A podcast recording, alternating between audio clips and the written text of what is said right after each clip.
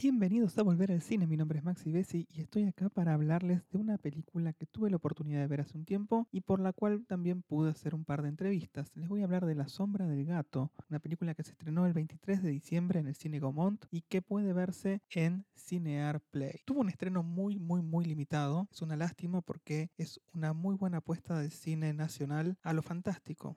La película está dirigida por José Cicala, famoso fotógrafo, lo cual dota la película de una muy linda fotografía, sabe dónde poner la cámara y cómo captar la iluminación, jugar con las sombras. Es increíble lo que hace muchas veces con los planos este hombre. Está protagonizada por Guillermo Zapata, Dani Trejo, Maite Lanata, Griselda Sánchez, Mónica Antonopoulos, Luis Machín, Miguel Ángel Solá y Roberto Peloni, entre otros. La película puede encuadrarse dentro del género fantástico, con elementos de suspenso, comedia e inclusive podríamos decir que hasta de neo-western por la zona rural donde se desenvuelve gran parte de la película y la vestimenta y actitud de sus personajes. La historia trata acerca de El Gato, un hombre que vive en comunidad, completamente aislado junto con un grupo de amigos y con su hija, Emma. Una de las primeras cosas que se nos cuenta en la película es que la madre de Emma desapareció de su vida a muy temprana edad, siendo ella muy chiquita, no la recuerda. Y es muy poca la información que el gato le da acerca de su mamá. El conflicto comienza a desenvolverse en el momento en que Emma decide escapar a la ciudad y encuentra en la calle tirado un celular. Prácticamente se adueña de ese teléfono y con la internet que le proporciona empieza a subir videitos a YouTube. Una persona muy particular ve uno de estos videos y la asocia inmediatamente para decirle luego que su madre está viva y que la está buscando. Emma escapa de la casa, corre a los brazos de su madre, pero el gato sabe lo peligrosa que es la madre y el lugar en el que ella vive. Por eso junto con la sombra, su amigo entrañable de toda la vida, van a ir juntos a buscarla y a rescatarla de ser posible. En el camino van a pasar por un funeral, se van a encontrar con un grupo de drag queens que están preparando un show en un hotel y después también van a encontrarse con un culto siniestro cuyas motivaciones no terminan de explicarse en la película pero funciona más como un McGuffin que otra cosa. Tuve la oportunidad de entrevistar a Griselda Sánchez con motivo de esta película. Ella es actriz, guionista, coach de actores en este film, así que los dejo con la primera pregunta. ¿Qué personaje interpretas en esta película? Mi personaje es Kimana y además fui guionista en la peli, así que todo lo gay que veas en la película es mío. los de los drags, fue una de las cosas que más me gustó escribir y que fue idea mía. Estoy muy feliz de haber hecho Dani Trejo más drags. Eh, bueno, todo lo de, que de los personajes aborígenes con poderes también es mío. Yo tengo eh, gran parte de mi sangre es aborigen, de lo que sobrevivió, así que y bueno, y la otra mitad europea como, como todo el mundo acá en Argentina. ¿Por qué se mantuvo la secuencia de pelea de Dani Trejo junto con su equipo de drags con planos tan cortos en vez de usar la espectacular pantalla gigante para mostrar una panorámica de la pelea con todos luchando al mismo tiempo? Teníamos una petición de un productor de nuestra locación original en una iglesia enorme, pero el, productor este nos pidió como regla, digámosle, que no hiciéramos nada en iglesias, es súper religioso, ni en iglesias ni nada en contra de la Virgen, aunque no había nada de Virgen en la película. Y tuvimos que cambiar la locación y tuvimos que armarla la locación y nos quedó una locación que no era la, la que soñábamos, no tenía nada que ver con la original, una iglesia medieval enorme. Y bueno, dentro de eso también trabajamos con muchos eh, dobles de riesgo, tratando de que nadie se lastime, no se lastimó nadie, por suerte, y ahí la, fuimos resolviendo. Creo que las drags lo dieron todo. ¿En qué género encuadrarías la película? Tiene mucho de western. Amamos a Leonardo Fabio y tiene eso de campo, ¿no? Sí. Incluso cuando viste que está el tótem y mi personaje corre y hay fuego, para mí es como yo ahí ya me sentía un personaje de Fabio. ¿El concepto del personaje que interpretás lo escribiste pensando que lo ibas a interpretar vos o se dio que recayó sobre vos con posterioridad a la escritura del guion? La verdad que lo escribimos en un mes, Tenían, nos trajeron una idea original que había que respetar muy pocas cosas, el guion original no, no funcionaba y teníamos que hacer que funcionen muchas cosas. Y casi no, no pude pensar en nada, es más, me, me dejé un personaje bastante, digo, que está ahí, es importante, pero yo traté de estar en, en el rodaje todo lo que pueda en, en la parte de coach de actores, en producción, hice tantas cosas. Lo escribí para mí porque era india, obvio. Eso sí, la gente que tiene mi cara acá en Argentina o que tiene mis rasgos, acá te ponen, o de, empleada doméstica, o y no tengo ganas, chicos, no tengo ganas. En el barrio humilde el que vine nunca tuve que hacer una cosa así, siempre estudié y, y existimos los negros que hacemos otras cosas también.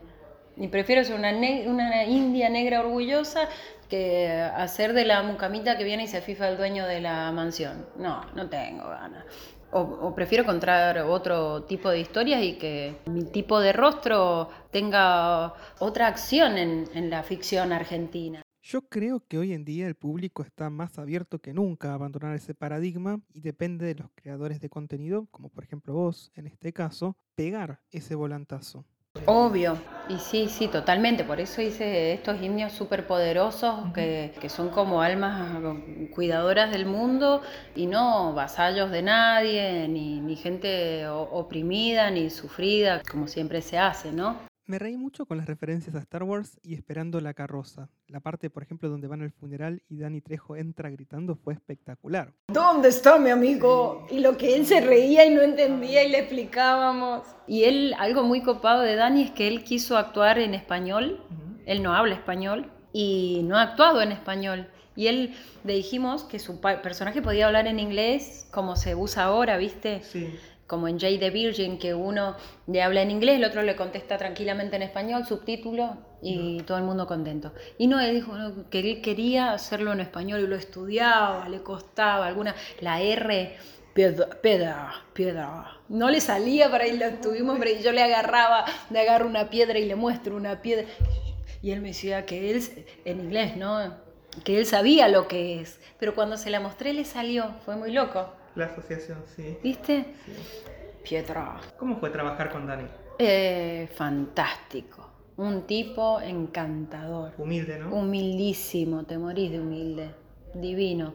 Eh, muy sencillo, chistoso generoso porque le hacía chistes así con lo que imagínate no hablar el idioma pero te tiraba chistes igual.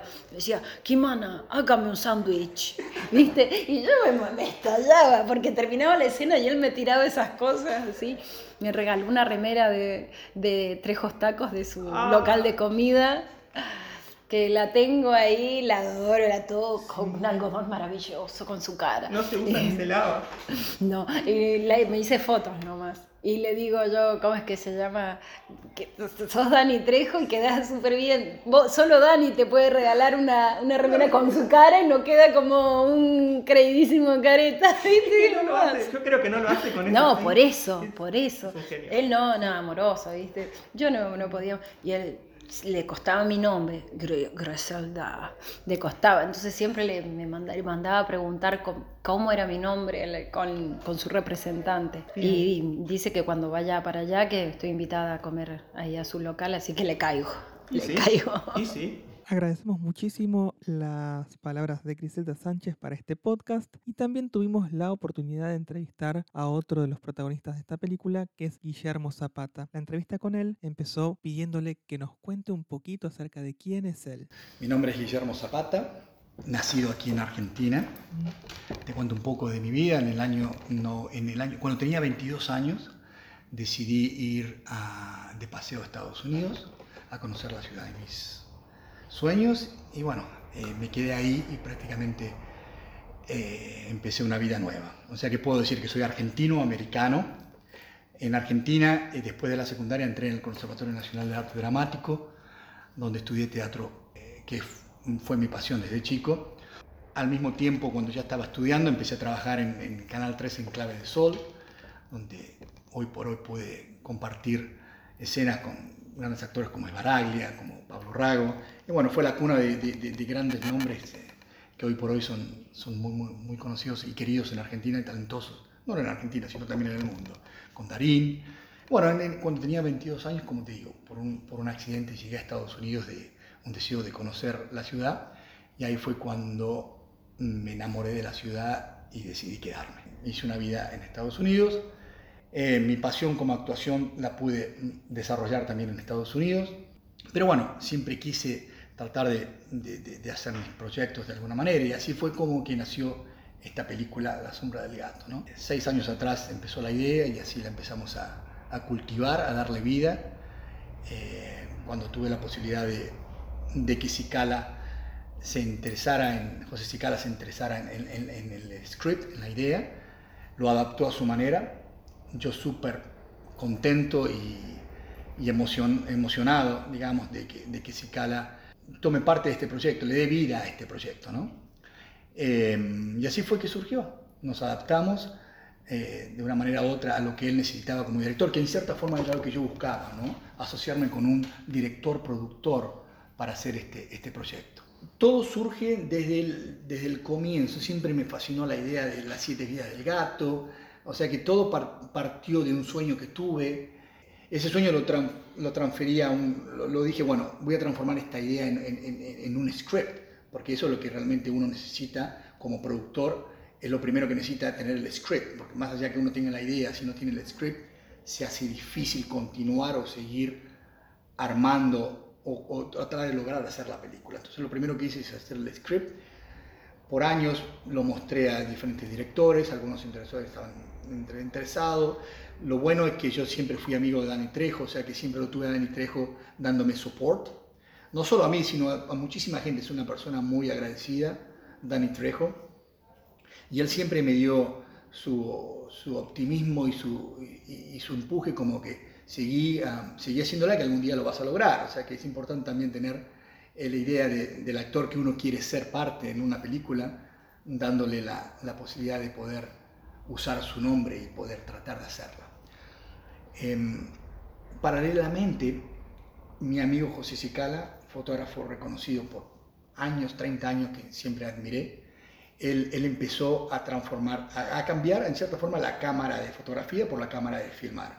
Paralelamente él empezó a filmar videoclips, empezó comerciales y de una forma muy interesante. Yo estaba fascinado de la forma que él estaba interpretando todos sus, sus videos. Y ahí es cuando orgánicamente me preguntó en qué, en qué estaba la idea de la película, que él sabía que yo estaba tratando de, de hacerla, esta historia del gato. Entonces él me dijo, siempre me gustó la idea, ¿te gustaría que, lo, que, lo estudie un poco? Y sería un placer, le dije, no, me gustaría, un honor que, que trates de, de, ver a ver qué podemos hacer juntos. Entonces él me dice, bueno, déjame, al, tiempo me llama diciéndome que bueno, que él, él le gusta, pero que tenía que transformar el script algo que completamente entendí, porque a mí me gusta que el director sienta lo que va a dirigir. Y si es como productor encima, más todavía. Así que él le dio un 365 grados a, la historia original eh, y la transformó en algo mágico. Cuando lo volví a leer, y vos, fue como diciendo, wow. ¿Viste cuando uno hace un silencio, decir, wow, qué creatividad, qué imaginación, qué, que gana de hacerla, ¿no? ¿Cómo se potenciaron? ¿Cómo se, exacto, entonces es como que orgánicamente los dos pudimos juntarnos y de ahí es como una pareja que se armó, ¿no? Eh, y ahí juntos es, bueno, yo siempre creo que cuando una pareja se junta y si los dos siguen para el mismo lado, son dos cerebros juntos que van a, van a tirar para ese lado. Tardamos como dos años hasta el primer día de filmación. Así que bueno, fue, fue una, una aventura divina ¿Qué sobrevivió de tu idea original, de lo que se ve en pantalla? Eh, lo importante es que siempre quise ser el protagonista. Hay veces que uno tiene que dividirse del lado del, actor protagonista y quedarse como productor. En el caso mío, siempre quise ser el protagonista porque sentí como que eh, es mi oportunidad y me la merezco. Entonces siempre luché por eso. Siempre luché con que Trejo sería el coprotagonista conmigo pero a la vez siempre quise rodearme de gente talentosa y, ser uno más del protagonista. Entonces yo creo que desde el comienzo lo que busqué lo pude lograr. Eh, tranquilamente si Cala me podría haber dicho, no, no me, realmente no me siento como vos como, como personaje para ser Oscar Madison, pero fue al contrario, él, él enseguida siempre, siempre reescribió el script pensando a mí como el protagonista, o sea que la fe que él me tenía, la fe que yo mismo me tenía como para, poder hacer este proyecto, no solo como productor, sino como actor, que también es, es un riesgo que es, es, es un riesgo importante, ¿no? Es un mucho compromiso, es una, pero sí hay que estar 100% seguro de que uno lo puede lograr. Si no está convencido de que lo puede lograr, se tiene que abrir uno y, y reconocer. Pero en el caso mío yo sabía que, que lo podía lograr y, y, bueno, y así fue un, un misterio para todos, ¿no? Hasta el día, hasta el día que... Pero esa, esa herramienta que, te digo, la necesidad de saber los otros actores muy reconocidos, no solo Dani Trejo, pero los actores que... Rita Cortés, Miguel Ángel Solá. Maite Lanata, Mónica Antonopoulos, Gisela Sánchez, todos necesitaban como diciéndole, wow, Guillermo Zapata, wow. Entonces, pero yo usé esa herramienta, es más, todos usamos esa herramienta de, de la incertidumbre, porque en realidad a, a, Maite, que hace mi hija, la conocí el primer día en el set. Por lo que hay, hay, hay, es muy loco, porque hay actores que se juntan meses y hay una comunicación vía Zoom o vía, para conectarse, que no fue el caso mío. ¿No hubo lecturas? No hubo lecturas, no hubo lecturas, pero lo que hubo eh, fue usar ese, ese, ese, ese misterio de, de conocernos y a la vez usar nuestro profesionalismo para hacer el personaje, pero ese misterio es el que transmitimos en la, en, en la película, porque en realidad ella crece y, y, y, no sabe quién es el padre al final, sabe que soy el papá, pero no empieza a descubrir algo que ella pensó que podía haber sido.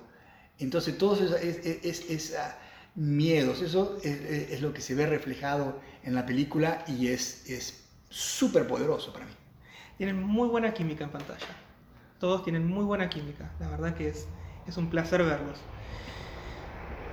Nadie mejor que vos para interpretar al protagonista si salió de tu cabeza la idea, porque nadie lo comprende mejor que vos. Exacto, exacto, pero lo comprendo porque me siento en el personaje en cierta forma. Encontré mucho de ese personaje, es un personaje el que hace hustling, que es un buscavida, que busca una oportunidad, que, tiene una forma de seducir para poder lograr un objetivo. Y en cierta forma hay mucho de eso de lo que yo tuve. Entonces el, el, el, mayor problema mío era tratar de dejar Guillermo y, y meterse en Oscar Madison, que, que, era difícil eso, porque cada vez se encontraba. Pero bueno, lo difícil se hace fácil, lo, lo fácil se hace difícil. Todo eso yo lo usé como, como herramientas para poder lograrlo. ¿Cuáles fueron los desafíos con los que se encontraron durante la producción? Es muy difícil. Eh, desafíos siempre hay en todo. Yo como empresario, el hecho de abrir un restaurante, el hecho de tener un negocio, el hecho de, es todo un desafío. Sé que el desafío es algo que a mí me ayuda a poder eh, usar todos los sentidos en que se haga. Eh, venir a Argentina a filmar con un dinero de afuera, con un dinero es muy, muy riesgoso. Eh, yo siempre comparo a Argentina como comparada. La gente me pregunta a veces cómo, qué, qué, diferencia hay entre Estados Unidos y Argentina. Bueno, Estados Unidos es un hotel cinco estrellas donde vos sabés que vas a estar, que todo está programado para que estés 100% seguro. Argentina es un hotel boutique que me encanta. Si yo tengo que elegir entre un hotel cinco estrellas y un hotel boutique, a lo mejor me, eh, me iría al hotel boutique porque encontraría cosas, eh, sabores, estilos, eh, placeres que, en ese cinco estrellas no lo voy a encontrar. Y Argentina es eso, ¿no? Brinda, brinda muchas cosas, pero a la vez una inseguridad, que es un riesgo que lo tomé yo porque soy argentino y porque soy un tipo que me riego, pero ahora puedo volver a decir que ese riesgo que, me tomé es un riesgo dentro de todo posible. Y eso es lo bueno. Y vuelvo y ahora estoy volviendo a filmar porque creo en Argentina, creo que se puede lograr lo que estamos haciendo y eso es, me llena de orgullo, ¿no? Pensar de que puedo volver a mi país, a mi corazón, que es Argentina, traer inversores de Estados Unidos, creer y hacer magia. Es, doble gratificación la que estoy viviendo de, de poder realizar no solo mi sueño como actor, sino en Argentina. Para el público, ¿Por qué deberían ir a verla al cine?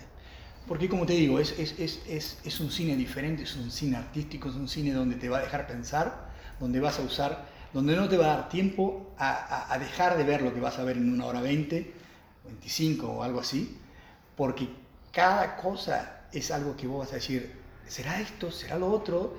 Es más, te va a dar ganas de verla una vez más, porque va a ver, vas a terminar de ver la película sin tener una respuesta. Eh, ¿Qué es lo que me pasó a mí? A mí, en cierta forma, cuando yo filmaba, era. En mi mente yo lo veía a Danny Trejo y siempre estuvo, pero dentro de mi personaje, dentro de Oscar Madison, yo pensaba que el único que lo veía era yo y no lo veía la demás gente. Para mí fue como una sombra atrás mío. Eh, y, hay gente que lo interpreta de esa manera y hay gente que no. Entonces es como que eh, hasta a mí al día de hoy trato de, ver qué, la gente piensa, si ese, ese sombra Dani Trejo existe o no existe, no existe en la, en la película. Te agradezco muchísimo, pero muchísimo por tu tiempo, Guillermo. Eh, y espero que nos veamos pronto. A vos y a las órdenes tuyas desde acá o desde Los Ángeles. Y con esto terminamos el episodio dedicado a la sombra y el gato. Durante esta semana vamos a estar estrenando distintos episodios relativamente cortos, digo relativamente porque este supuestamente también era un episodio corto, pero tiene más de 20 minutos, donde vamos a estar charlando, por ejemplo, de Matrix Resurrecciones y de Matrix y su implicancia en la cultura pop. También voy a estar charlando de El Aro Resurrección, que se estrena el día 30 de diciembre, y voy a estar charlando también de A un clic de distancia, que en inglés el título es Spanish Lessons, que es una película hermosa que también va a estar estrenándose el 30 de diciembre. En este episodio, esto es todo. Mi nombre es Maxi Bessi, puedes encontrarme en redes sociales como arroba OK en Instagram y arroba maxbessi en Twitter. Esto fue Volver al Cine.